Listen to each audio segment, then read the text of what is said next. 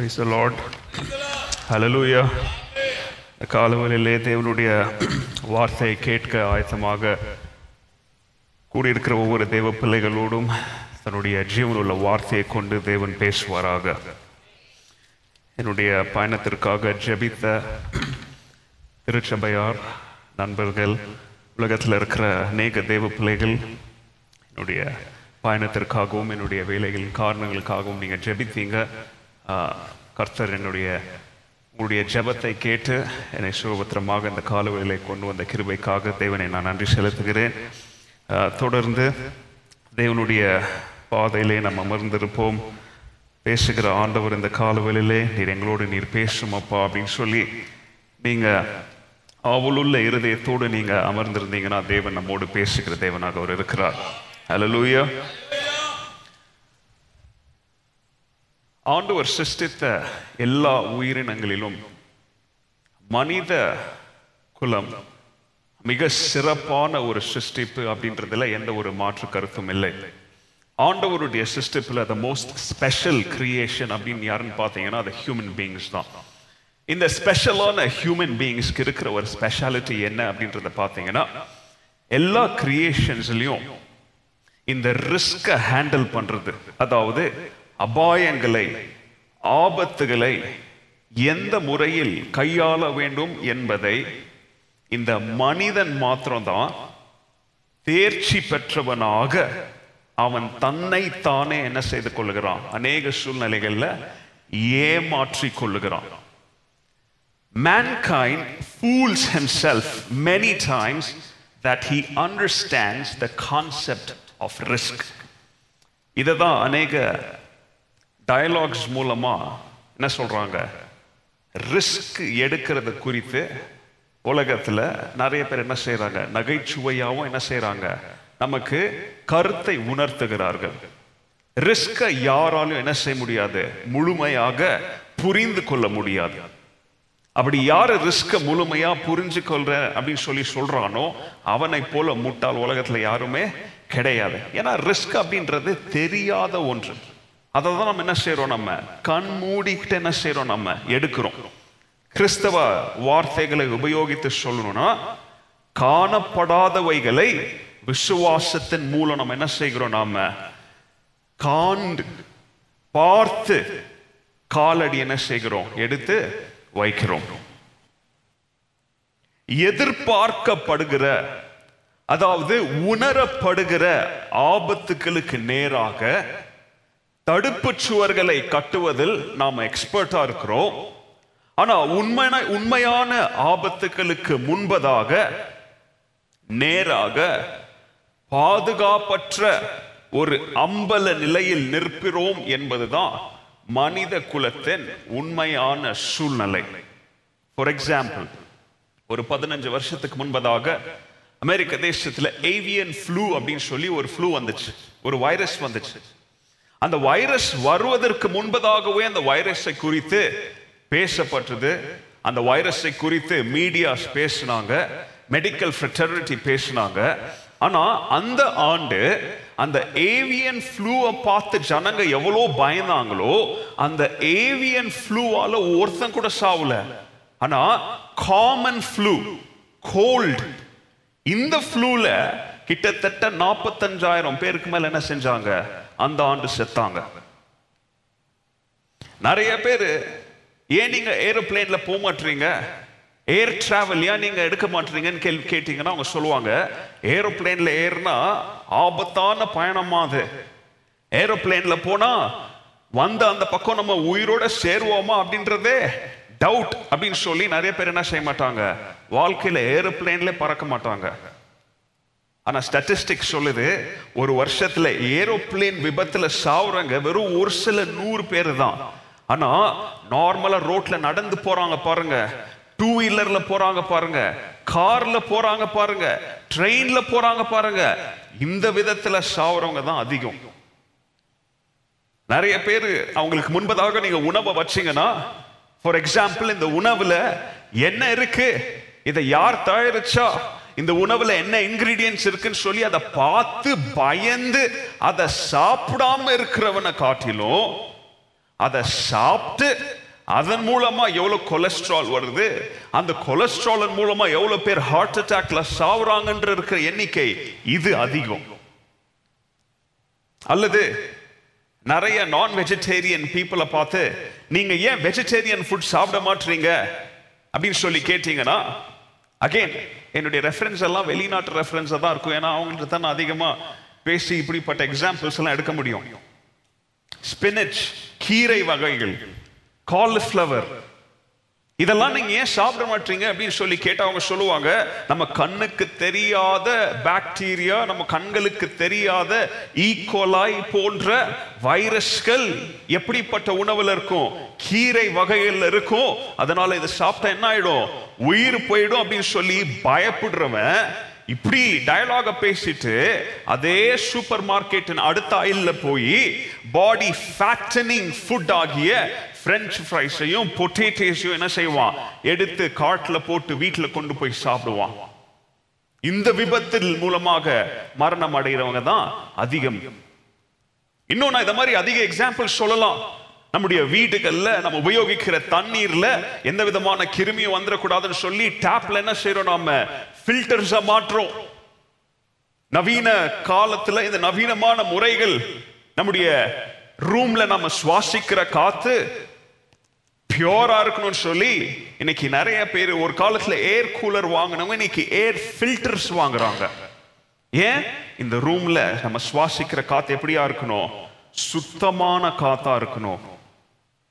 நம்ம உபயோகிக்கிற ஹேண்ட் சானிடைசர்ல இருந்து நம்ம உபயோகிக்கிற சோப்புல இருந்து ஆன்டை பாக்டீரியல் குவாலிட்டிஸ் இருக்கா அப்படின்னு சொல்லி பயந்து ஆகிறவங்களை காட்டிலும் ரோட் ஓரத்தில் உட்காந்து சிகரெட் இழுக்கிறான் பாருங்க.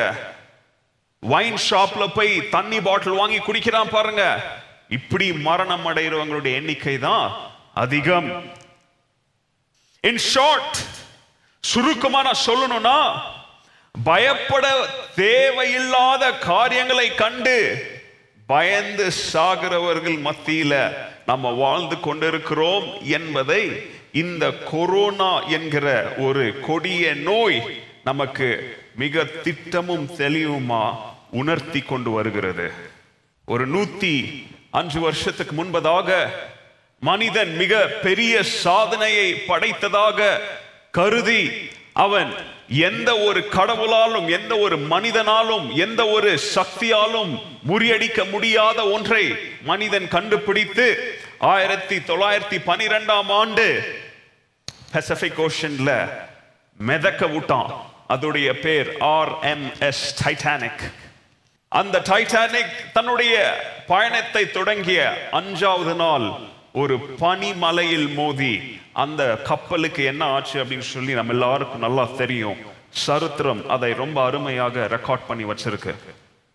டைட்டானிக் கப்பலை குறித்து அதிலிருந்து வெளியில வந்த அநேக கதைகள் நமக்கு உற்சாகத்தையும் வாழ்க்கையை வாழ நமக்கு திட நம்பிக்கையும் கொடுக்கிற அநேக சம்பவங்கள் உண்டு. அப்படிப்பட்ட சம்பவங்களில் ஒரு பெண்மணியின் சம்பவம் எல்லாராலையும் மறக்க முடியாத ஒரு சம்பவம். அன்று டைட்டானிக்ல பயணம் செய்த ஃபர்ஸ்ட் கிளாஸ்ல இருந்த ஒரு மிக பெரிய குடும்பத்தை சேர்ந்த ஒரு பணக்காரியுடைய பேர் மாலி பிரவுன். இந்த மாலி பிரவுன் எப்போ கப்பல் உடைஞ்சிச்சோ உடஞ்ச உடனே இந்த கப்பல்ல எத்தனை பேரை நம்ம காப்பாத்தலாம் அப்படின்னு சொல்லி காப்பாத்துற பணியில இறங்குனாங்க. அவங்க அவங்களுக்கு லைஃப் போட்ஸ் வந்தாலும் நான் இதுல முதல்ல ஏற மாட்டேன். என்னை சுத்தி இருக்கிற பெண்கள் குழந்தைகளை நான் என்ன செய்வேன் நான்? இந்த கப்பலில் ஏத்துவேன் சொல்லி அநேக பேரை காப்பாத்தி விட்டாங்க. கடைசி லைஃப் போட் நம்பர் சிக்ஸ் கடைசி லைஃப் போட் அதுக்கப்புறம் இனிமே லைஃப் போட் கிடையாது. அந்த லைஃப் போட்ல கடைசியா கேப்டன் சொன்னாரு இனி இந்த படகுல இருக்கிற ஒரே ஆள் ஒரே இடம் தான் இருக்கு. மாலி பிரவுன் ப்ளீஸ் நீங்க என்ன செய்யுங்க?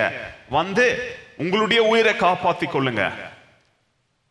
எத்தனையோ படகுகள் வந்துச்சு. அந்த படகுகள் எல்லாம் ஏறி இருக்கலாம். ஆனா மாலி பிரவுன் என்ன செய்யல அவங்க? ஏறாம கடைசியில இறங்குனாங்க.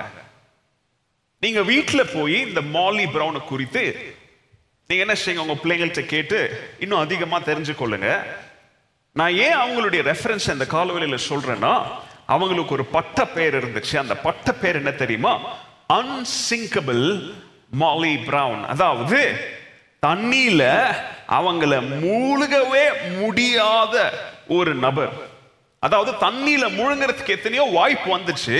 ஆனாலும் அவங்க என்ன செய்யல? அவங்க தண்ணியில முழுகாம அவங்களும் காப்பாற்றுறாங்க காப்பாற்றுனா பிறரை காப்பாத்தினாங்க. அவங்களையும் அவங்க என்ன செய்தாங்க? கடைசியில காப்பாத்தி கொண்டாங்க. புதிய ஏற்பாட்டுல தி அன்சிங்கபிள் அப்படின்னு யாரை நம்ம சொல்லலாம் அப்படின்னு சொல்லி நினைச்சு பார்க்கும் பொழுது என்னுடைய ஞாபகத்துக்கு வந்த ஒரு மனிதன் அப்போஸ்தலனாகிய பவுல். கிட்டத்தட்ட அப்போஸ்லனாகிய பவுலையும் நாம் என்ன சொல்லலாம்? தி அன்சிங்கபிள் பால் அப்படின்னு நம்ம சொல்லலாம். லிட்ரலாவே சொல்லலாங்க. ஏன்னா அவனுடைய வாழ்க்கையில் மூன்று முறை கப்பல் விபத்தை சந்தித்த ஒரு நபர். ஒரு சம்பவத்துல பைபிள் எழுதியிருக்கு ஒரு முழு இரவும் ஒரு முழு பகலும் வெட்ட விழாந்தமா இருக்கிற கடலில் உயிரை பிடிச்சு கொண்டு என்ன செய்தார் அவரு? மிதந்து கொண்டிருந்தார். தி அன்சிங்கபிள் பால் இது மாத்திரம் நினைக்கிறீங்களா? கல்லால் எரியப்பட்டார் சாத்தைகளால நாயை அடிக்கிற போல என்ன செய்யப்பட்டாரு? அடிக்கப்பட்டார். ஸ்பெசிபிக்கா அஞ்சு தடவை. கோல்களாலும் கம்பிகளாலும் அயன் ராட்ஸாலும் உடன் போல்ஸாலும் என்ன செய்யப்பட்டாரு? அடிக்கப்பட்டார்.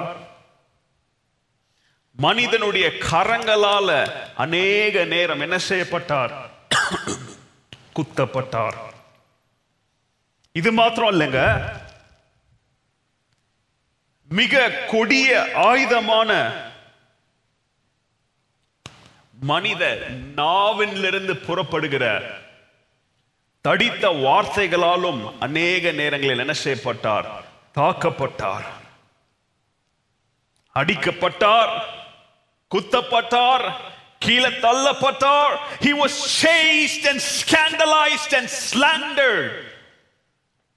தேவையில்லாத சர்ச்சைகளுக்கு ஆளானார்.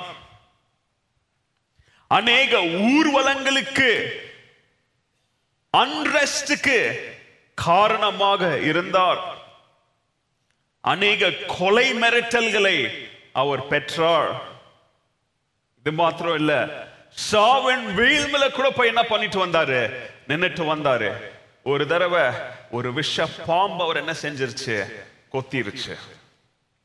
ஆனா அப்போஸ்தலனாகிய பவுலுடைய வாழ்க்கை நீங்க இந்த காலவெளியில பைபிள்ல நீங்க போக்கஸ் பண்ணி பார்த்தீங்கன்னா ஒரு மனிதனுடைய வாழ்க்கையில் இவ்வளோ துன்பம் இவ்வளோ வேதனை நிறைந்த ஒரு மனிதனுடைய வாழ்க்கையில் அவனுடைய குறிக்கோள் அவனுடைய ஃபோக்கஸ் அவனுடைய பலன் அவனுடைய எனர்ஜி எதன் மேல இருந்துச்சு அப்படின்றத நீங்க கொஞ்சம் பார்த்தீங்கன்னா நமக்கு கொஞ்சம் கை கால் அடங்க ஆரம்பிக்குங்க. நம்மளுடைய ரத்தம் கொஞ்சம் இன்னைக்கு சில்லுனாவுங்க ஏன்னா மனிதனுடைய வாழ்க்கையில் இவ்வளோ துன்பம் பிரச்சனை இருந்தாலும் இவனுடைய நோக்கம் இவனுடைய கவனம் பிரச்சனைகள் மேல இருக்குல்ல. ஃபார் எக்ஸாம்பிள் அநேக நேரங்களில் அவன் எழுதின பத்திரங்களில் அவன் கிறிஸ்துவுக்குள் வளர்த்து விட்ட இளம் கிறிஸ்தவர்கள் வாழ்க்கையில் வந்த பிரச்சனைகளை கண்டு அவனுடைய ஆவைக்குரிய மகன்களுடைய வாழ்க்கையில வந்த பிரச்சனைகளை பார்த்து அதாவது அவன் அநேக இடத்தில் ஆரம்பித்த திருச்சபைகள் கடந்து சென்ற பாதைகளை பார்த்துதான் அவனுடைய மனசு வேதனைப்பட்டுச்சே தவிர அவனுடைய சொந்த வாழ்க்கையில் அவன் கடந்து சென்ற பா- அவன் ஒரு பொழுது என்ன செய்யல அவன்? கவனத்தை செலுத்தவில்லை. Paul was continually frustrated. அவனுடைய பத்திரங்களை நம்ம வாசித்தோம்னா புதிதாக வாசிக்கிற ஒருத்தர் என்ன தெரியுமா சொல்லுவாரு? என்னப்பா இவனுடைய ஊழியம் இவ்வளோ ஒரு தோல்வியான ஊழியமா தெரியுதே. எல்லா லெக்சர்லயும் எல்லாரையும் திட்டி தானே எழுதுறாரு. வேதனைப்பட்டு தானே எழுதுறாரு. எங்கேயோ ஒரு ரெண்டு இடத்துல அங்க எங்க லைட்டா மழைத்துளி உளுற மாதிரி அப்ரிஷியேட் பண்றாரு. ஆனா மத்தபடி வாழ்க்கையில எல்லார் மேலேயும் ஒரு கசப்புல தான் இருக்கிறாரு. அப்படின்னு சொல்லி நம்மளால பார்க்க தோன்றாலும் நல்லா கவனிங்க. அப்போசனாகிய பவுலுடைய ஒவ்வொரு வார்த்தையும் வாசித்த கேட்ட அதன்படி நடந்த ஆதி கால திருச்சபையினர் ஆண்டவருக்காக அன்றைய காலத்தில் அந்த உலகத்தை என்ன செய்தாங்க அவங்க? அசைத்தவர்களாக சரித்திரம் எழுதி கொடுக்கிறது.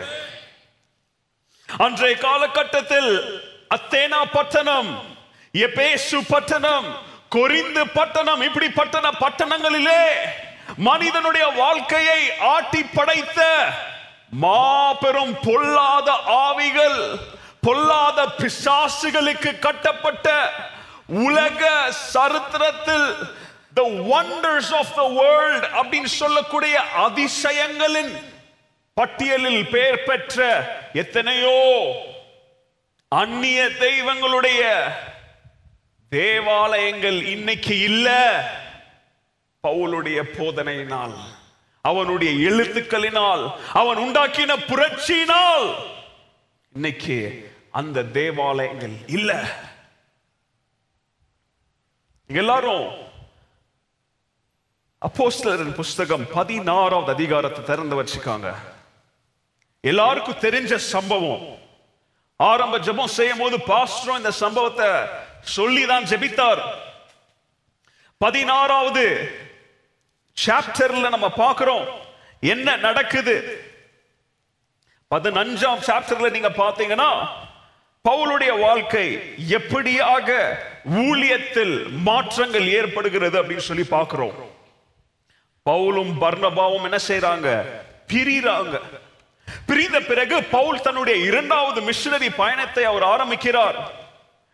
பவுலுடைய இரண்டாவது மிஷினரி பயணத்துல போகும்பொழுது பவுலோடு சீலாவோடு லூக்காவும் என்ன செய்கிறார்? இணைந்து அவங்க மக்கதோனியா பட்டணத்தின் வழியாக பிலிப்பு பட்டணத்தை நோக்கி என்ன செய்யறாங்க பயணம் செய்கிறாங்க.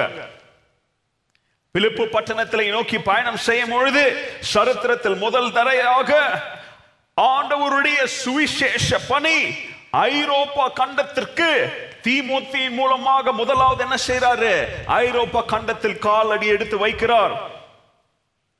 ஐரோப்பா கண்டத்தில் கால் எடுத்து எடு- எடுத்து வச்ச உடனே அந்த பட்டணத்தில் இருக்கிற மிக பெரிய ஒரு சிட்டி ஆகிய பிலிப்பி பட்டணத்திற்கு என்ன செய்யறாங்க போறாங்க. பிலிப்பி பட்டணத்திற்கு போகும்போது அது ஒரு ரோமன் எம்பையர் ரோமர்களால் ஆட்சி செய்யப்பட்ட ரோமர்களின் கோட்டை. எக்னாட்டியா அப்படின்னு சொல்லக்கூடிய உலக புகழ் பெற்ற ஒரு ஒரு இடத்தின் வழியா போறாங்க. அந்த இடத்துல அன்றைக்கே கிட்டத்தட்ட ரெண்டாயிரம் வருஷத்திற்கு முன்பதாகவே கிட்டத்தட்ட ஒரு மூணாயிரம் பேர் உட்கார்ந்து லைவா ஒரு பார்க்கக்கூடிய ஒரு ஓபன் தியேட்டர் அதாவது இன்னைக்கு நீங்க பாக்குறீங்க கிரிக்கெட் ஸ்டேடியம் போல மூவாயிரம் பேர் உட்காரக்கூடிய ஒரு ஓபன் காலசியம் தேட்டர் அன்னைக்கு அந்த ஊர்ல கட்டப்பட்டது. அப்போ அவங்க அந்த வழியா போயிட்டு இருக்கும் பொழுது பட்டணத்திற்கு வெளியில பவுல் பிரசங்கம் செய்ய ஆரம்பிக்கிறார். நீங்க வீட்டுல இதை உட்காந்து வாசித்தீங்கன்னா உங்களுக்கு இன்னும் டீட்டெயிலா தெரியும். நான் இது எல்லாத்தையும் இன்னைக்கு சொல்ல போறது இல்லை பதினாறாவது வருஷம் சாப்டர்ல பாக்குறோம் பவுல் பிரசங்கம் செய்யும் பொழுது பட்டணத்திற்கு வெளியில ஒரு சில பெண்மணிகள் என்ன செய்யறாங்க கூடுறாங்க. அவங்க கூடி அப்போஸ்தலனாகிய பவுலுடைய போதனைகளை கேட்டு பரிசுத்த ஆவியானவர் அவங்களுடைய இருதயத்தில் கிரியை செய்தது நிமித்தம் அவங்க மனம் திரும்பி அதுல ப்ராமினா மனம் திரும்பின ஒரு நீதிமதி யாரு? லீதியால் லிடியா லிடியாவும் ஒரு சிலரும் என்ன செய்யறாங்க அவங்களுடைய வாழ்க்கை மாறி அங்க திருச்சபை பிறந்ததாக சரித்திரம் எழுதி கொடுக்கப்பட்டிருக்கிறது. எல்லாமே நல்லா தான் அங்க போயிட்டு இருந்துச்சு. அப்போ அந்த பிலிப்பி பட்டணத்துல அவங்க போயிட்டு பவுல் தன்னுடைய ஊழியத்தை செய்து கொண்டிருக்கும் பொழுது தினமும் ஒரு பிரச்சனையை அவர் சந்திக்க ஆரம்பித்தார். அங்க பணத்திற்காக ஒரு சில தலைவர்கள் அல்லது ஒரு சில பிசினஸ் மேனே வச்சுக்கோங்க. ஒரு சிறிய பிள்ளையை உபயோகித்து அவளுக்குள்ள இருந்த அசுத்த ஆவி பிசாசின் ஆவி குறி சொல்லி அதாவது கிறிஸ்தவத்துல எப்படி எல்லாரும் நீங்களும் நானும் நான் நான் இல்லை என்ன விட்டுருங்க. நிறைய பேரு எனக்கு ஏதாவது தீர்க்க தரிசனம் கிடைக்குமா? தீர்க்க தரிசன வார்த்தைகள் கிடைக்குமான்னு சொல்லி எப்படி குறிக்காக வெயிட் பண்றாங்க? அப்படி குறி சொல்லி பிழப்பை நடத்தி கொண்டிருந்தாங்க நிறைய பேர். இந்த பெண் சின்ன பொண்ணு தினமும் பவுலுக்கு பின்னாடி போய் அவளுக்குள்ள பரிசுத்தாவி அ- அசுத்தாவி இருந்தாலும் அவ சொல்றா பவுலை குறித்து என்ன சொல்றா? உன்னதமான தேவனுடைய பிள்ளைங்கப்பா இவங்க. அவ உண்மையை சொன்னாலும் உள்ள இருந்து பேசுறது யாரு? அப்படின்றது பவுலுக்கு நல்லா தெரியும். பவுலுக்கு பொறுக்கல கோவம் வந்துருச்சு. ஒரு நாள் என்ன செஞ்சாரு? அப்படி இவ பின்னாடியே வராளே அப்படின்னு சொல்லி அவளை பார்த்து கட்டளை இட்ட உடனே உடனே அவளுக்குள்ள இருந்து அசுத்தாவை என்ன செஞ்சிருச்சு? போயிடுச்சு. அவ கீழே விழுந்து குணமாகிறா. அவளுடைய வாழ்க்கை மாறுகிறது. உடனே அவளுடைய முதலாளிகளுக்கு கோவம் வந்துருச்சு. ஐயோ இனிமே நம்ம யாரை வச்சு பொழப்ப நடத்த போறோம்?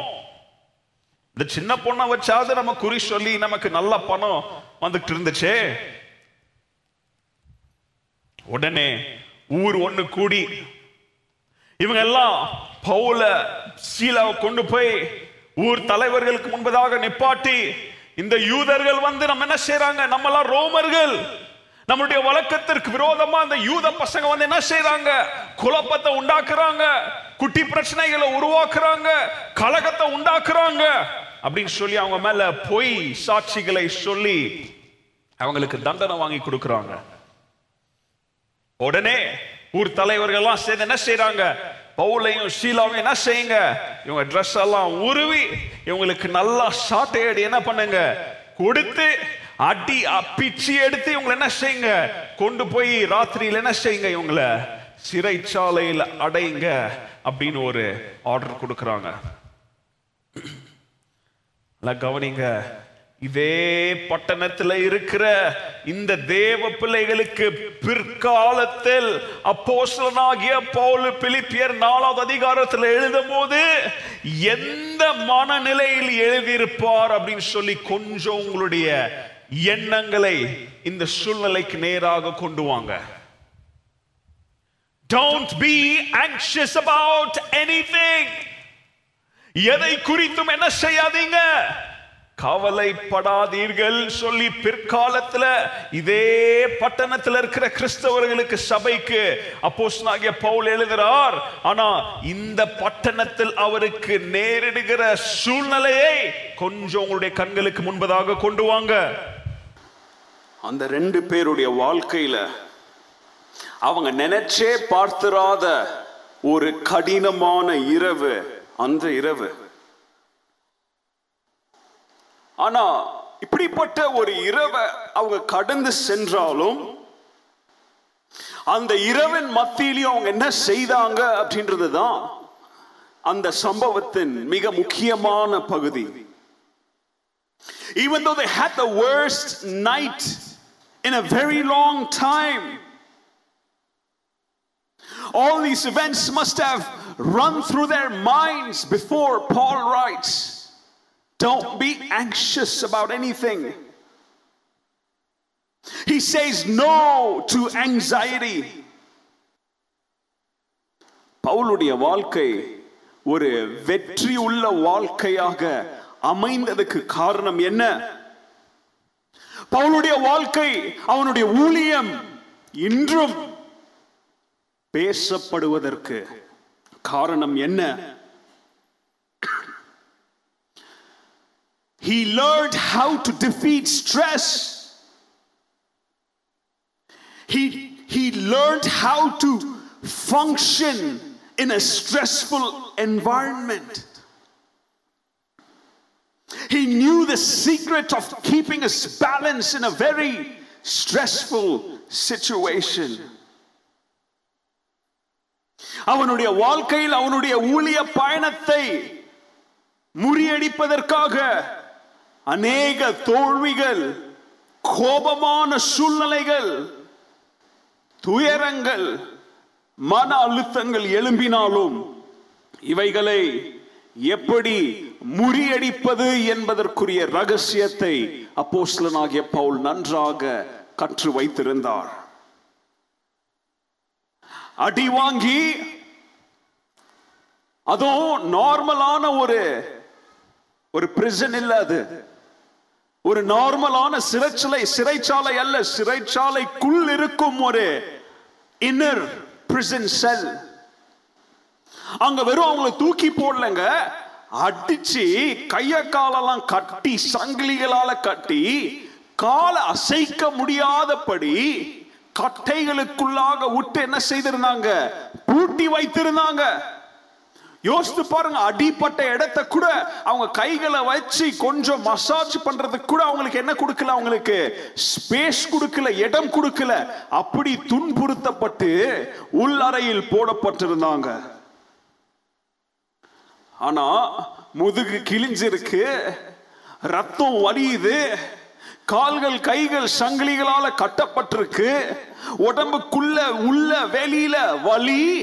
ஆனா இவங்களுடைய நாவல என்ன வருது அப்படின்னு சொல்லி பாருங்க. அப்படிப்பட்ட சூழ்நிலையிலும் பவுலும் சீலாவும் என்ன செய்தாங்களாம்? பைபிள் சொல்லுது தேவனை பாடி துதித்தார்கள். கவனிங்க. அந்த சம்பவத்துல நீங்க நினைக்கலாம் அவங்களுக்கு விடுதலை. எப்போ அங்க ஒரு பூமி அதிர்ச்சி வந்துச்சு தேவன் எப்போ அசைவாடி அவங்களுடைய சங்கிலிகளை முறியடித்தாரோ அப்போதான் அவங்களுக்கு விடுதலை வந்துச்சுன்னு சொல்லி நீங்க தவறா நினைக்கலாங்க. ஆனா உண்மையான உண்மை என்ன தெரியுமா?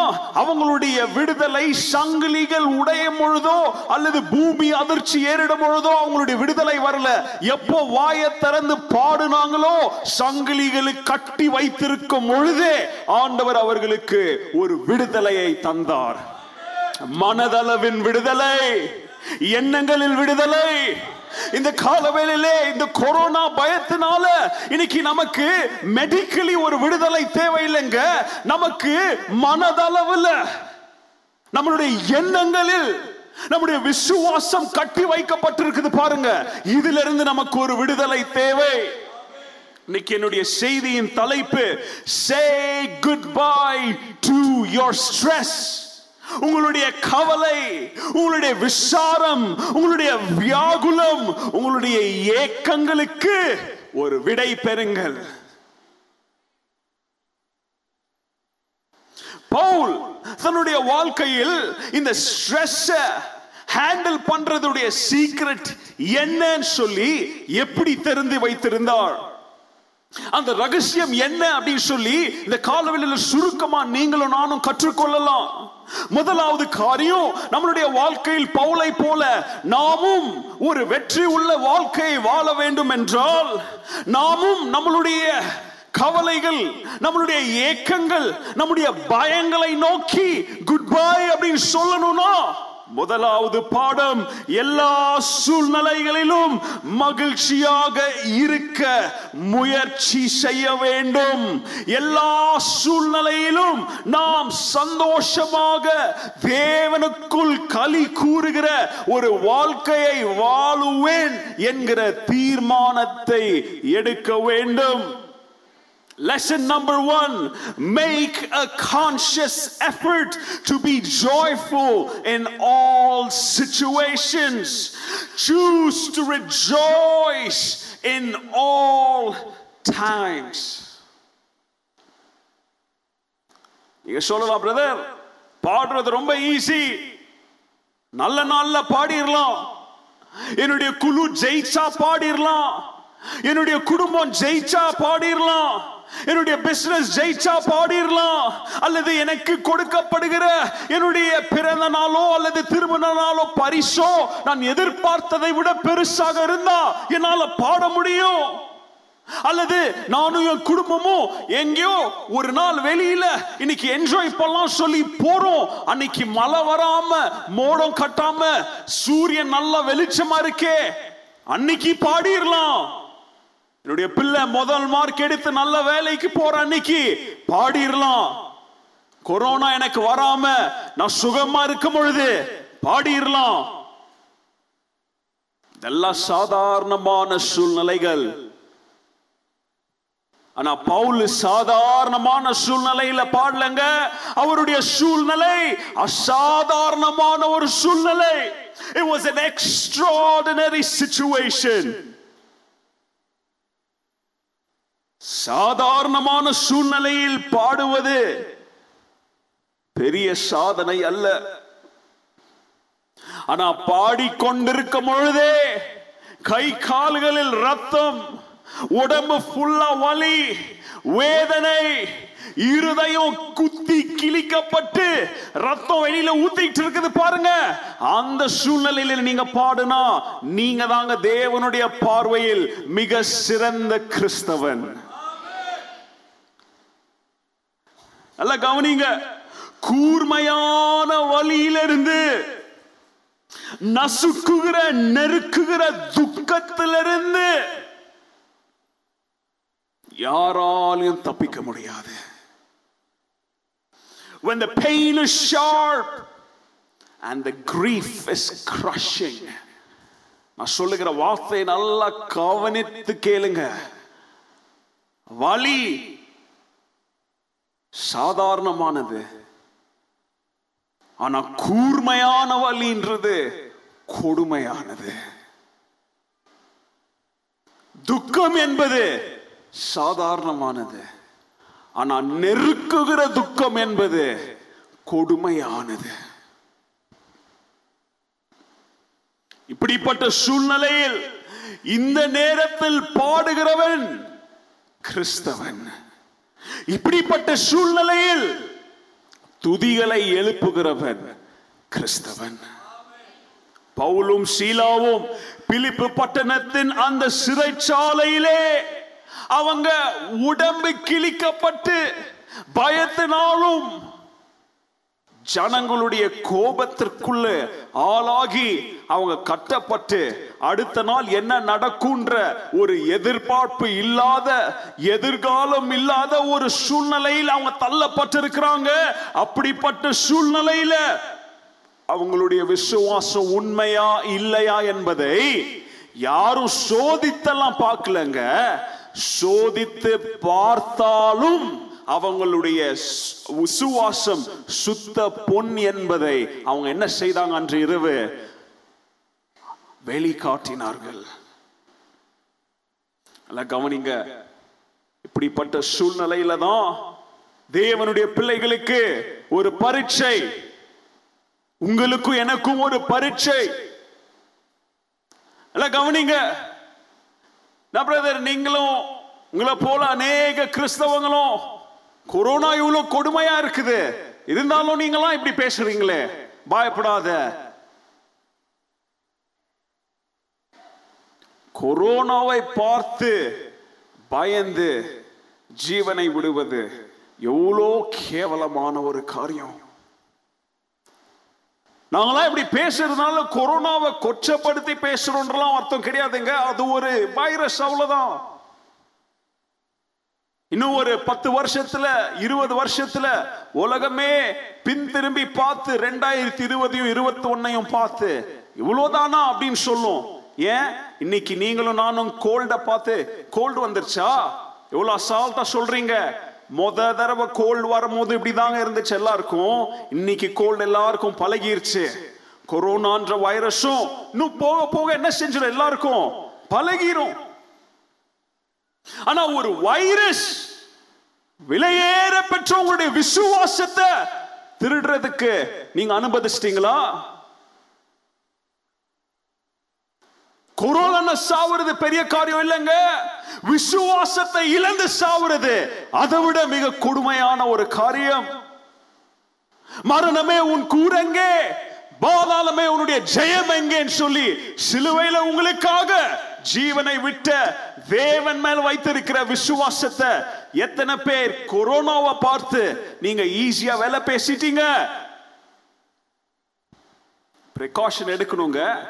அதுக்காக விசுவாசமே எல்லாம் பெருசுன்னு சொல்லி நீங்க முட்டாள்தனமா மாஸ்க போடாம ஊரை சுத்திட்டு இருந்தீங்கன்னா கொரோனா என்ன இதை காட்டிலும் பெரிய கொடிய நோயிலெல்லாம் நம்ம என்ன செய்ய முடியும்? சாவ வாய்ப்பு இருக்கு. தேவன் தந்த காமன் சென்ஸ் உபயோகித்து நம்மை சுற்றி இருக்கிற கவர்மெண்ட் அஃபிஷியல்ஸ் மெடிக்கல் ப்ரொஃபஷனல் சொல்ற எல்லாத்தையும் என்ன செய்யுங்க? ஃபாலோ பண்ணுங்க. ஆனா இதெல்லாம் செகண்டரி பிரைமரி நான் தேவனுடைய ரத்தத்தினால கழுவப்பட்டு பாதுகாப்பு பண்ணல. My security is in the precious blood that have been washed. இந்த கடினமான சூழ்நிலையில தாங்க நம்மள சுத்தி இருக்கிறவங்க நம்முடைய விசுவாசம் உண்மையா இல்லையா அப்படின்றத பூத கண்ணாடிய வச்சு பார்த்துட்டு இருக்கிறாங்க. இந்த கிறிஸ்தவ விசுவாசம் விசுவாசம் சொல்றானே. இவனுக்குள்ள இருக்கிற விசுவாசம் உண்மையான விசுவாசமா போலி விசுவாசமான்னு சொல்லி எல்லா நாளாலையும் அவங்களால என்ன செய்ய முடியாது? பார்க்க முடியாது. கடினமான நாட்களில் மாத்திரம்தான் அவங்களுக்கு நம்முடைய விசுவாசம் உண்மையா இல்லையா அப்படின்ற காட்டக்கூடிய ஒரு வாய்ப்பை தேவன் நமக்கு கொடுத்திருக்கிறார். இன்னும் புரியுற மாதிரி சொல்லணும்னா உங்களுக்குள்ள இருக்கிற விசுவாசம் வேலை செய்தா இல்லையான்னு சொல்லி எப்போங்க நீங்க காமிப்பீங்க?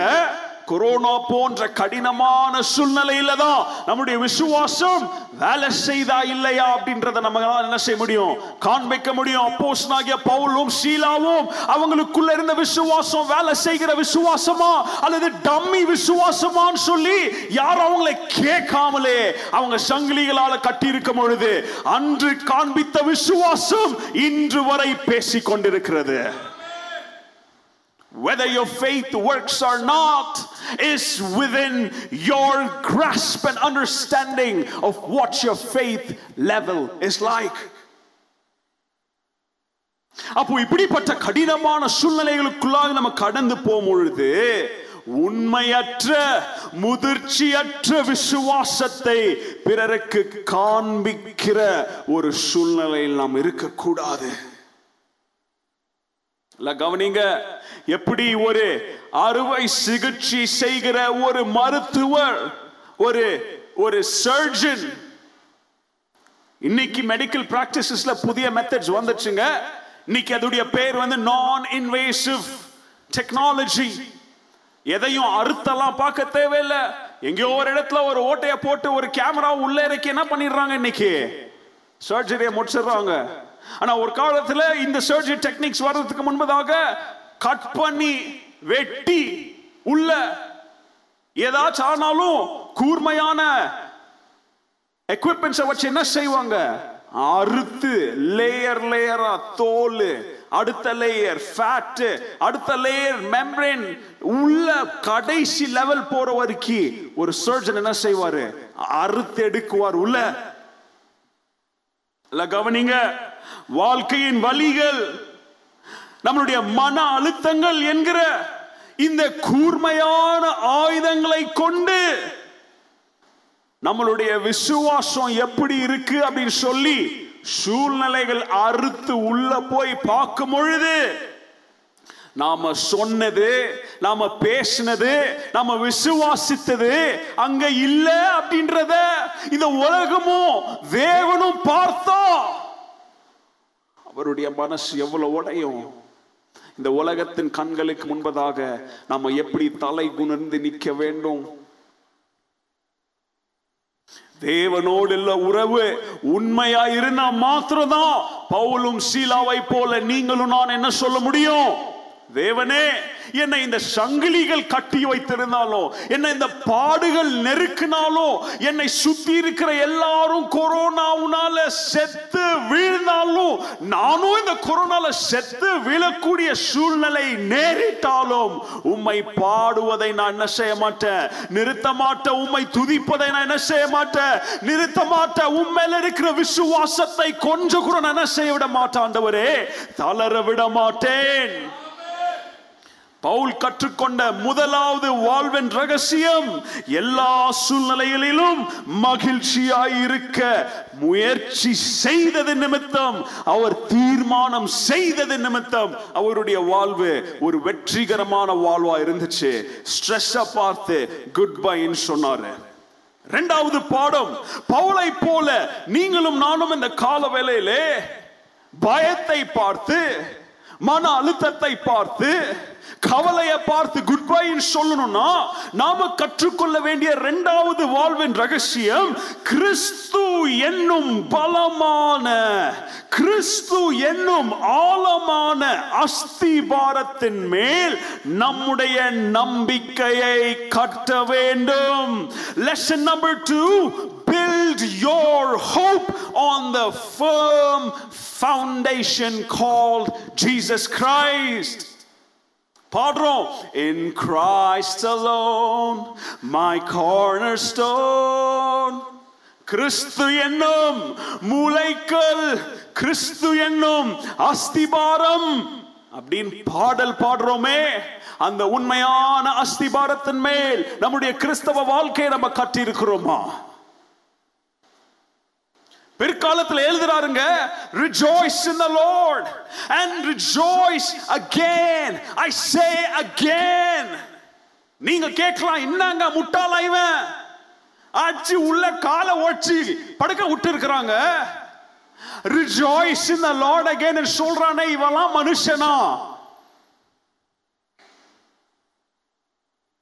ஒரு பேட்டர்ன் கத்து கொடுக்கிறாருங்க. பிலிப்பியர் நாலாவது அதிகாரம் நாலாவது வசனத்துல சொல்றாரு எல்லாவற்றிலும் இன் எவ்ரி திங் ஏன் அவரால எவ்ரிதிங் சொல்ல முடிஞ்சு தெரியுமா? அந்த எவ்ரிதிங்ல இந்த சிறையின் அனுபவமும் அடங்கி இருக்கு everything with by prayer ஜெபத்தின் மூலம் அண்ட் பெட்டிஷன் மனு கொடுப்பதை போல விண்ணப்பம் செய்வதன் மூலம் ஒரு பிரார்த்தனையின் மூலம் ஆன் தேங்க்ஸ் கிவிங் நன்றி சொல்லுதலோடும். Present your requests உங்களுடைய கோரிக்கைகளை உங்களுடைய மனுவை யாருக்கிட்டயோ வைக்காதீங்க யார் முன்னாடி கொண்டு போய் வைங்க தேவன் முன்பதாக கொண்டு போய் வைங்க. இந்த வார்த்தைகளின் ரகசியம் என்ன தெரியுமா? நல்லா கவனிங்க. அப்போஸ்தலனாகிய பவுல் பிலிப்பி பட்டணத்திற்கு எழுதும் பொழுது அந்த பிலிப்பி பட்டணம் ஒரு ராணுவ ஹெட் குவார்டரா இருந்துச்சு அது அந்த பிலிப்பி பட்டணம் மிக முக்கியமான ஒரு பட்டணமாக இருந்ததுனால அன்றைக்கு ரோம அரசர்கள் என்ன செய்தாங்க? அந்த பட்டணத்தை சுற்றிலும் பிலிப்பு பட்டணத்தின் மதில்களை சுற்றிலும் ராணுவ வீரர்களை ஷிஃப்ட போட்டு ஒருத்தன் கூட ஒரு நிமிஷம் கூட அந்த பட்டணத்திற்கு எந்த ஆபத்தும் வந்துடக்கூடாதுன்னு சொல்லி அந்த பட்டணத்தை என்ன செய்தாங்களா அன்னைக்கு? பாதுகாத்து வைத்து வச்சிருந்தாங்க. அது ஒரு மிலிட்டரி சிட்டி அவங்க அப்படி பாதுகாத்து வைத்திருக்கும் பொழுது பகலில் ஒரு டீம் மதியானத்தில் ஒரு டீம் ராத்திரியில ஒரு ஷிப்ட் சொல்லி ராணுவ காவல்காரர்கள் காவலன்கள் அவங்களுடைய பட்டணத்திற்கு இல்ல. எந்த தீவிரவாதியும் நுழைஞ்சிடக்கூடாது. அந்த பட்டணத்துல விவசாயிகள் விளைய செய்கிற வயல்களுக்குள்ள எந்த ஒரு சின்ன பிராணிகளோ அல்லது ராபிட் போன்ற அல்லது ஃபாக்ஸ் நரிகளோ உள்ள போய் என்ன செய்திடக்கூடாது? அந்த விளைச்சல்களை நாசம் பண்ணிடக்கூடாதுன்னு சொல்லி திருடர்கள் உள்ள வந்துடக்கூடாது இப்படின்னு சொல்லி அநேக தீய சக்திகளுக்கிட்ட இருந்து பிலிப்பு பட்டணத்தை என்ன செய்துட்டு இருந்தாங்களாம் twenty four hours round the clock பாதுகாத்து கொண்டிருந்தாங்க. கிட்டத்தட்ட அந்த பட்டணத்துல இருந்த நிறைய பேர் மிலிட்டரி ஃபேமிலிஸ் சேர்ந்தவங்களா இருந்ததுனால அது ஒரு மிலிட்டரி கேபிட்டலா இருந்ததுனால பவுல் இந்த வசனத்தை எழுதும் போது பிலிப்பி பட்டணத்திற்கு அவர் உபயோகிக்கிற வார்த்தை ஃப்ரௌரேரோ ஃப்ரௌரேரோ அப்படின்ற வார்த்தையின் அர்த்தம் என்ன? என்னுடைய பட்டணத்தை சுற்றி யார் காவல் நிற்கிறா? ராணுவ வீரர்கள் காவல் நிற்கிறாங்க. இங்க அவர் பிரௌரேரோன்னு சொல்லி உபயோகிக்கிற வார்த்தை என்ன தெரியுமா?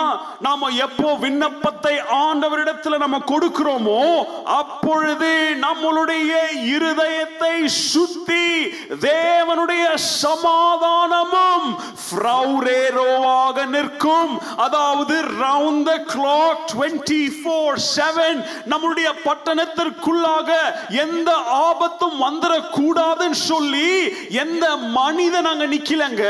தேவனுடைய சமாதானம் நம்மளுடைய இருதயத்தை பாதுகாத்து கொண்டிருக்கிறது.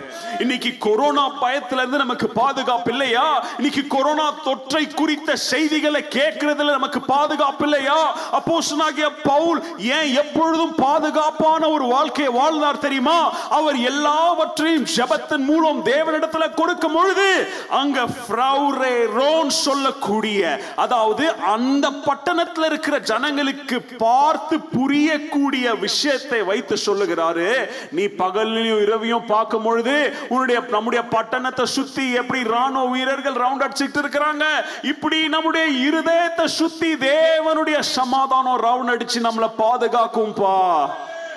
தேவனுடைய மதில்கள் என்னக்கூடிய மதில்களுக்குள்ள இருக்கிற இயேசு கிறிஸ்து அப்படின்ற பட்டணத்திற்குள் இந்த காலவேளையில நீங்களும் நானும் வந்தா தேவ சமாதானம் என்னும் பாதுகாப்பு அந்த மதில்கள் மேல நடமாடி நம்மளை இரவும் பகலும் பாதுகாக்கும். மறுபடியும் I'm repeating if you come into the city called Jesus Christ which has been protected by the walls called God then the sentry called the peace of God will round us and encircle us and protect us at all times எல்லாம் கவனிங்க ஆன்லைன்ல பார்த்துட்டு இருக்கிற யாராவது கிறிஸ்தவ கிறுக்கன்க என்னென்னவோ வாய்க்கு வரத பேசுறாங்கன்னு சொல்லி நீங்க நினைக்கலாங்க. நான் பேசுறது ஏதோ ஒரு மதம் சார்ந்த அல்லது புரியாத சிக்கலான ஒரு தத்துவ ஞானத்தை சார்ந்த போலி மகிழ்ச்சியை குறித்து நான் பேசலங்க. நீங்க இந்த சூழ்நிலையில எந்த இடத்துல இருந்தாலும் கொரோனாவினால பாதிக்கப்பட்டிருந்தாலும் பெங்களூர் பட்டணத்தில் இருந்தாலும் இந்தியாவின் எந்த பட்டணம் எந்த மூலையில இருந்தாலும் உலகத்தின் எந்த பட்டணத்துல நீங்க இப்ப இருந்தாலும் அல்லது கொரோனா தொற்றலால நீங்க ஐசோலேஷன்ல இருந்தாலும் அல்லது குவாரண்டைன்ல இருந்தாலும் அல்லது ஹாஸ்பிட்டல் வார்டில் நீங்க இப்ப படுத்துட்டு இருந்தாலும் அல்லது ஹாஸ்பிட்டல் வார்டில் ஐசியூ பெட்டுக்காக லைன்ல நின்னுட்டு இருந்தாலும் நீங்க எந்த சூழ்நிலையில நீங்க இருந்தாலும் நான் பேசுற சத்தியம் தேவனோடு உண்மையான உறவின் விளைவாக வருகிற ஒரு தெய்வீக சமாதானத்தை குறித்து பேசுகிறேன் It is not just a mere philosophy. It is not just a fake joy that comes out of fake religion. இரண்டாவது சத்தியம் கிறிஸ்து என்னும் பலமான ஆழமான அஸ்திபாரத்தின் மேல் உங்களுடைய நம்பிக்கை கட்ட பழகுங்கள் கடைசி மூன்றாவது காரியம். அப்போஸ்தலனாகிய பவுல் ஏன் அவன் ஸ்ட்ரெஸ் பார்த்து குட் பைன்னு சொன்னார் தெரியுமா? கவலைகள் எதிர்க்கும் தைரியத்தோடு பயங்களை எதிர்க்கும் தைரியத்தோடு ஆங்ஸைட்டியை எதிர்த்து நிற்கும் தைரியத்தோடு நிமிர்ந்து நிற்கும் கட்டுப்பாடான ஒழுக்கத்தை கற்றுக்கொண்டாள் He learned how to be bold. He learned the discipline of saying no to anxiety. நீங்க வீட்டுல போய் வாசித்து பாருங்க. பிலிப்பியர் நாலாவது அதிகாரத்துல வசனங்கள் நாலுல இருந்து ஒன்பது வரைக்கும் வாசித்து பாருங்க. அதுல நாலாவது வசனத்துல இப்படி சொல்லுகிறாரு be full of joy in the lord. எப்பொழுதும் தேவனுக்குள்ள மகிழ்ச்சியாயிருங்க. And again i say rejoice. இங்கிலீஷ்ல இன்னொரு டிரான்ஸ்லேஷன் சொல்லுது ரிவெல். ரிவெல் என்ன தெரியுமா? வெறும் ஒரு சேர்ல உட்காந்துக்கிட்டு நான் தேவன்ல சந்தோஷமா இருக்கிறேன் தேவன்ல சந்தோஷமா இருக்கிறேன்னு சொல்றது கிடையாது. அந்த சந்தோஷத்தின் விளைவா நம்ம ஆண்டவருக்கு என்னென்ன செய்ய விரும்புகிறோம்? பாடுறது துதிக்கிறது கையை தட்டுறது தேவாலயத்துல வந்து ஆண்டவருக்கு காணிக்கைகளை என்ன வேணாலும் செய்யுங்க. அந்த மகிழ்ச்சியின் விளைவாக உக்காந்து பிடிச்சி வைக்கிறது மகிழ்ச்சி கிடையாது. ஆறாவது வசனத்தில் சொல்றார் டோன்ட் வரி அபவுட் எனிதிங் எதை குறித்தும் பயப்படாதீங்க. கலங்காதீங்க. நடுங்காதீங்க. நல்லா கவனிங்க. ஒரு காரியத்தை குறித்து நம்ம கலக்கம் அடைஞ்சிட்டோம்னாலே என்ன அர்த்தம் தெரியுமா? அந்த காரியத்தை குறித்து இருபத்தி நாலு மணி நேரமும் என்ன செய்யறோம்னு அர்த்தம்? யோசிக்கிறோம். எப்படி அப்ப யோசிக்காம இருக்கிறது? எனக்கு தெரிஞ்ச நிறைய பேர் நியூஸ் பேப்பரே வாசிக்கிறது இல்லைங்க. எனக்கு தெரிஞ்ச அநேக கிறிஸ்தவர்கள் போன்ல ஃபேஸ்புக் ஆப் நியூஸ் ஆப் எல்லாத்தையும் டிலீட் பண்ணி வச்சிருக்கிறாங்க. ஏன் எப்ப தொடர்ந்தாலும் corona corona corona If you like to stop being anxious, you'll have to make an intentional choice to start thinking about other things. வேண்டுமென்றே திட்டமிட்டு வேற காரியங்களை யோசிக்க ஆரம்பிக்க வேண்டும். எந்த காரியம் நம்ம பயம் படுத்துகிறதோ எந்த காரியம் நம்மளை கலக்கம் அடைய செய்கிறதோ அந்த காரியத்தை குறித்து இருபத்தி நாலு மணி நேரமும் யோசிப்பதை விட்டு திட்டமிட்டு வேண்டுமென்றே வேற காரியத்தை யோசிப்பதில் நம்ம என்ன செய்ய வேண்டும்? கவனத்தை செலுத்த வேண்டும்.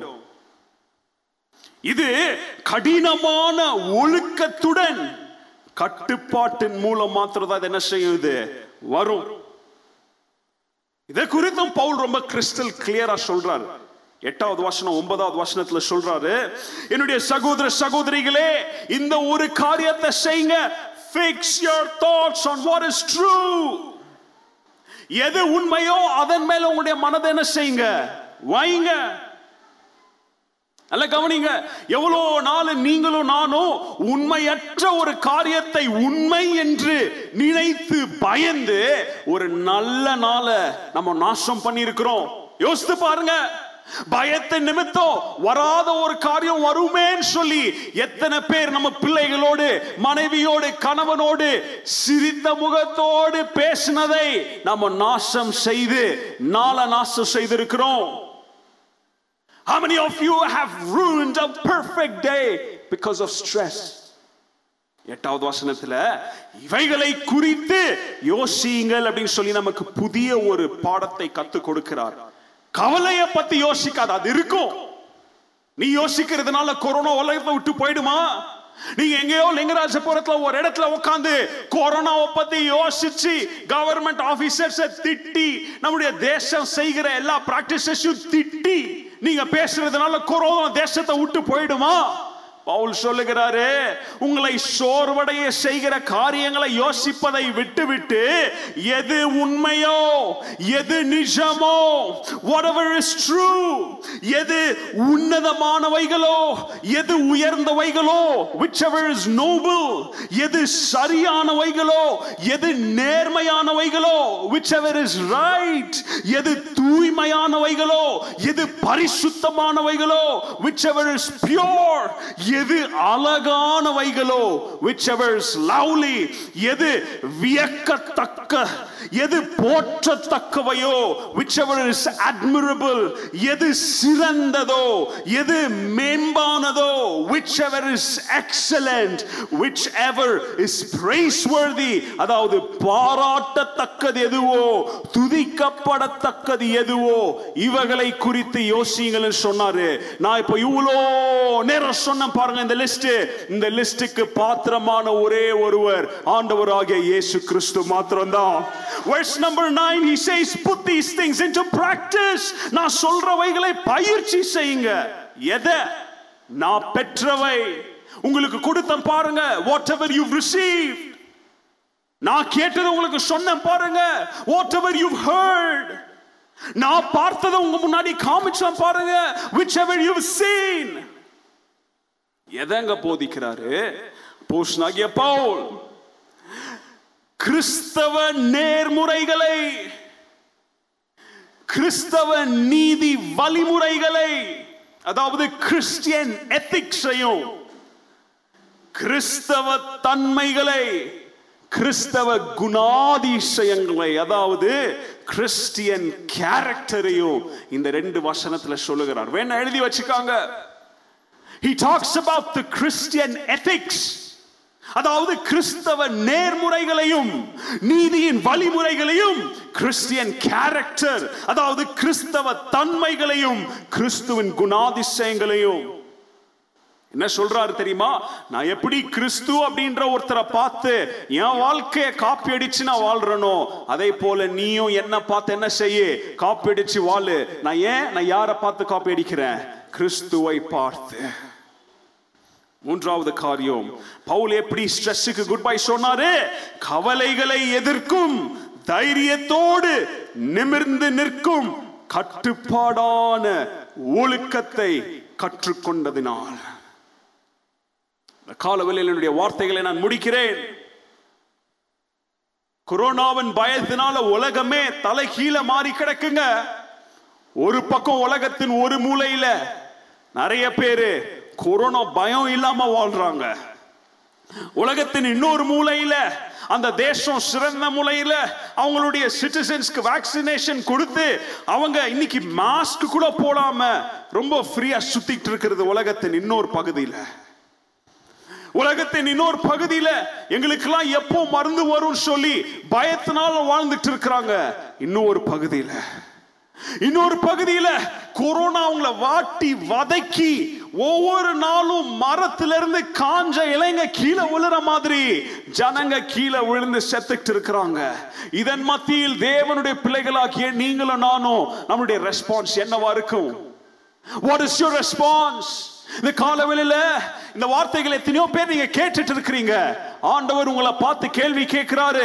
பவுலுடைய வாழ்க்கையை பார்த்து நிறைய பேரு தோல்வி உள்ள வாழ்க்கைன்னு சொல்லக்கூடும். ஆனா அவனுடைய முடிவில் அவன் வாழ்க்கையில் நேரிட்ட எல்லா கஷ்டங்களும் தாண்டி அவன் வெற்றி உள்ள ஒரு வாழ்க்கையை வாழ்வதன் மூன்று ரகசியத்தை இந்த காலவேல உன்னோட நான் பேசியிருக்கிறேன். நீ உன்னுடைய வாழ்க்கையில் நேரிடுகிற பயங்களை பார்த்து கவலைகளை பார்த்து நீங்க எப்படி ரியாக்ட் பண்ண போறீங்கன்னு சொல்லி ஆண்டவர் கேட்கிறார் ஒரு நாள் ஒரு மனிதன் அநேக விதமான பறவைகள் கிளிகள் சின்ன சின்ன குருவிகளை கொண்டாந்து அவனுடைய தோட்டத்துல வளர்க்க கொண்டு வந்து வச்சிருந்தான். தினமும் காலையில எழும்பின உடனே நூற்றுக்கணக்கான அவன் வளர்க்கும் அந்த சின்ன பறவைகள் மத்தியில வந்து உட்கார்ந்து இவைகள் பாடுகிற சத்தத்தை கேட்டு என்னுடைய காலையை நான் தொடங்க போறேன்னு சொல்லி ஆசைப்பட்டான். அடுத்த நாள் காலையில அந்த மாதிரி எழும்பி வந்து அந்த பறவைகளின் பக்கத்துல உட்கார்றான் ஆனா நூற்றுக்கணக்கான விதவிதமான சின்ன பறவைகள் அவனுக்கு இதமான ஒரு சத்தத்தை அவனுக்கு கொடுக்கல. எல்லாம் கிச்சி முச்சி கிச்சி முச்சின்னு என்ன செய்யுது? கத்திட்டு இருக்குது. எல்லாம் அரட்டை அடிச்சுட்டு இருக்குது. எல்லாம் மீன் பேச்சு பேசிக்கிட்டு இருக்குது. யோசித்தான் என்ன செய்யலாம் இந்த பறவைகளை பாடு வைப்பதற்காக உடனே மார்க்கெட்டுக்கு போனோம் மார்க்கெட்டுக்கு போய் கேனரின்னு சொல்லக்கூடிய ஆப்பிரிக்காவின் ஒரு கிளி அந்த கிளியுடைய ஸ்பெஷாலிட்டி என்ன தெரியுமா? அது பாடும் பறவை. இந்த ஆப்பிரிக்காவின் பாடும் பறவையான இந்த கேனரி கிளி ஒன்ன வாங்கிட்டு வந்து கூண்டில் அடைச்சி இந்த மற்ற பறவைகள் மத்தியில் நான் வச்சா இந்த கிளி பாடுறத பார்த்து இந்த பறவைகள் என்ன செய்யும்? பாட கத்துக்கும் சொல்லி கொண்டாந்து வச்சான். கொண்டாந்து வச்சு நிறைய நாள் காலையில் அந்த பக்கமே போல. அவன் அங்க அட்டென்ஷன் கொடுக்காததுனால ஒவ்வொரு நாளும் இந்த கிளி பாட ஆரம்பிக்கும். ஆனா பறவைகள் கிளி பாடுகிற சத்தத்தை கொஞ்சம் கூட சட்ட பண்ணாம அது பாட்டுக்கு என்ன செய்யும்? கத்தி கூப்பாடு போட்டு அரட்டடிச்சுட்டு இருக்கும். ஒரு நாள் வந்தான். ஒரு நாள் வந்து என்னுடைய பறவைகள் எல்லாம் அருமையா பாட போகுதுன்னு சொல்லி எதிர்பார்ப்போடு வந்து உக்காந்தான். ஆனா அவன் கண்ட காட்சி அழகா பாடிட்டு இருந்த கிளி இந்த அரட்டடிக்கிற இந்த பறவைகளை பார்த்து பாடுறத மறந்து இதுவும் என்ன செய்ய ஆரம்பிச்சிருச்சு? கத்தி அரட்டடைக்க ஆரம்பிச்சிருச்சு. இந்த காலவேளையில நல்லா கவனிங்க கிறிஸ்தவர்களே அகாப்பே திருச்சபையாரே என்னுடைய வார்த்தைகளை கேட்டுக்கொண்டிருக்கிற தேவனுடைய பிள்ளைங்களே நீங்களும் நானும் ஏதோ ஒரு வேற்று கிரகத்துல யாருமே நம்மை சுற்றி வாழாத ஒரு சூழலில் பாதுகாப்பான ஒரு சூழ்நிலையில் நம்ம வாழ்ந்து கொண்டிருக்கல. உங்களையும் என்னையும் சுற்றி நூற்று கணக்கான ஆயிரக்கணக்கான லட்சக்கணக்கான விதவிதமான பறவைகளின் மத்தியில் நாம் என்ன செய்துட்டு இருக்கிறோம் வாழ்ந்து கொண்டிருக்கிறோம். ஆனா அப்படி வாழுகிற ஒரு சில பறவைகளுக்கு மாத்திரம் தான் என்ன செய்ய முடியும்? பாடுகிற திறன் உள்ளது. மீதி பறவைகள் எல்லாம் என்ன செய்கிறது? கத்தி கூப்பாடிட்டு அரட்டை அடிச்சுட்டு இருக்குது. ஆனா பாடுகிற பறவைகள் உண்மையாக பாடுகிற பறவைகள் என்ன செய்யும் தெரியுமா? எந்த சூழ்நிலையிலும் சுத்தி இருக்கிற பறவைகளை பார்த்து அரட்டை அடிக்க கற்றுக்கொள்ளாது. பாடுகிற பறவை என்ன செய்யும்? சாகிற வரைக்கு பாடிக்கொண்டே இருக்கும். இப்படி பாடுகிற பறவைகளோடு நீங்க ஐக்கியம் வைத்தீர்களால் நீங்க ஒரு பாடுகிற பறவைகளா இருந்தா பாடுகிற பறவைகளோடு நேர்படுகிற ஐக்கியம் ஒரு நட்பை மாத்திரம் விசுவாசத்தில் புத்துணர்ச்சியை மாத்திரம் கொடுக்காதுங்க.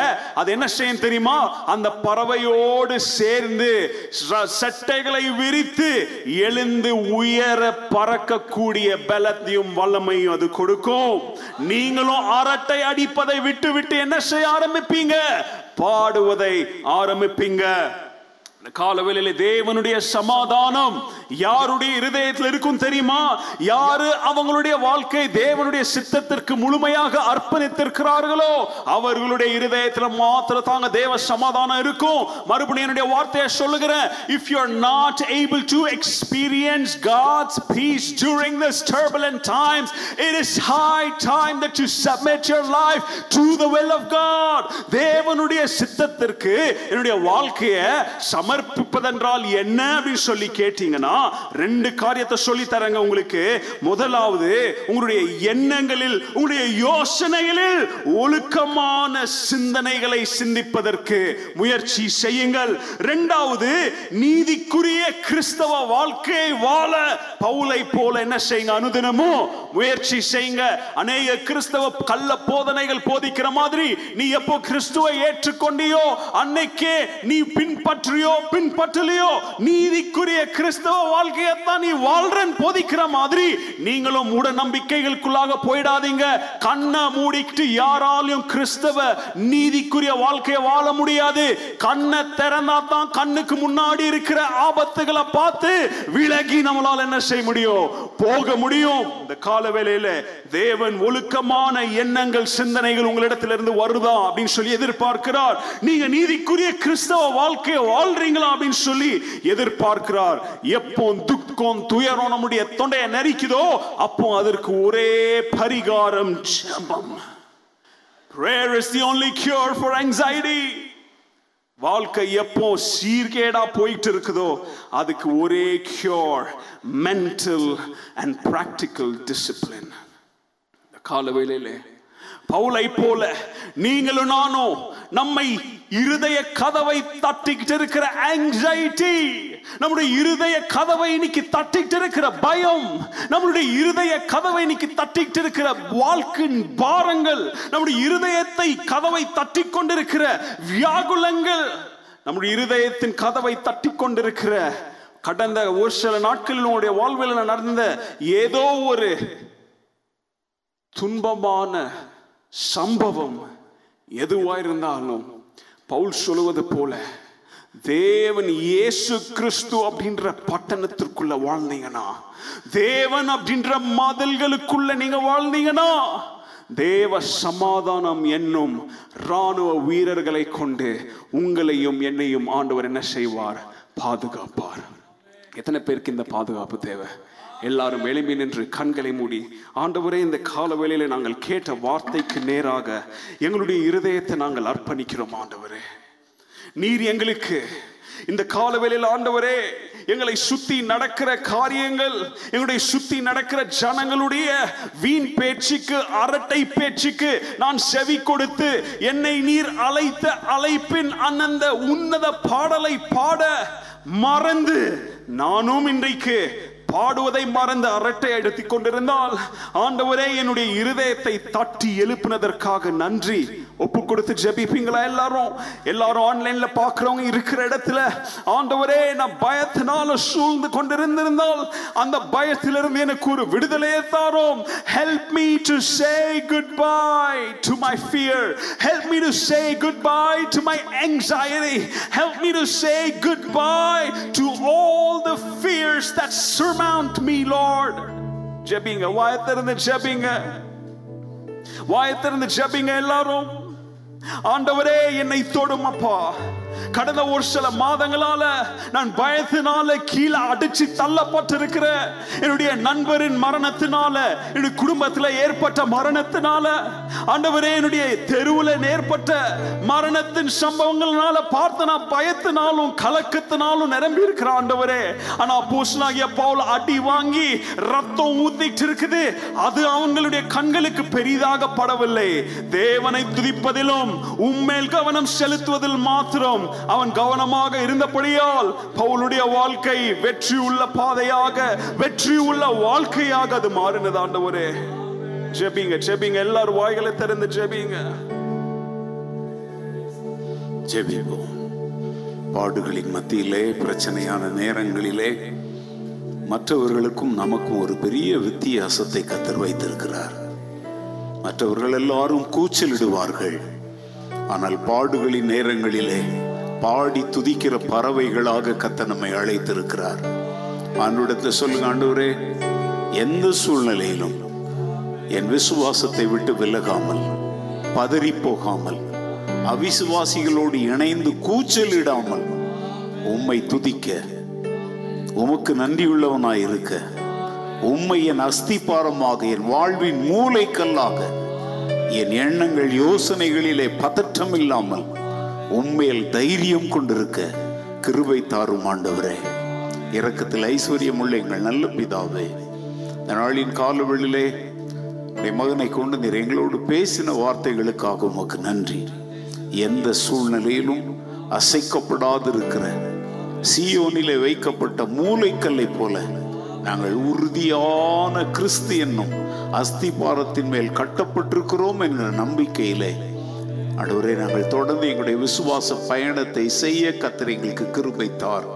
இந்த உலகமே கலங்கி தவித்து புலம்பிக் கொண்டிருக்கிற இந்த நேரத்தில் நாங்கள் கிறிஸ்துவுக்குள் மகிழ்ந்து கழி கூர்ந்து பாடி துதித்து ஜெபிக்க கத்திர எங்களுக்கு இரக்கம் கட்டளையிடுவீராக. அப்பொழுது நீர் கட்டுகளை அவிழ்க்க வல்லவராய் இருக்கிறீர்.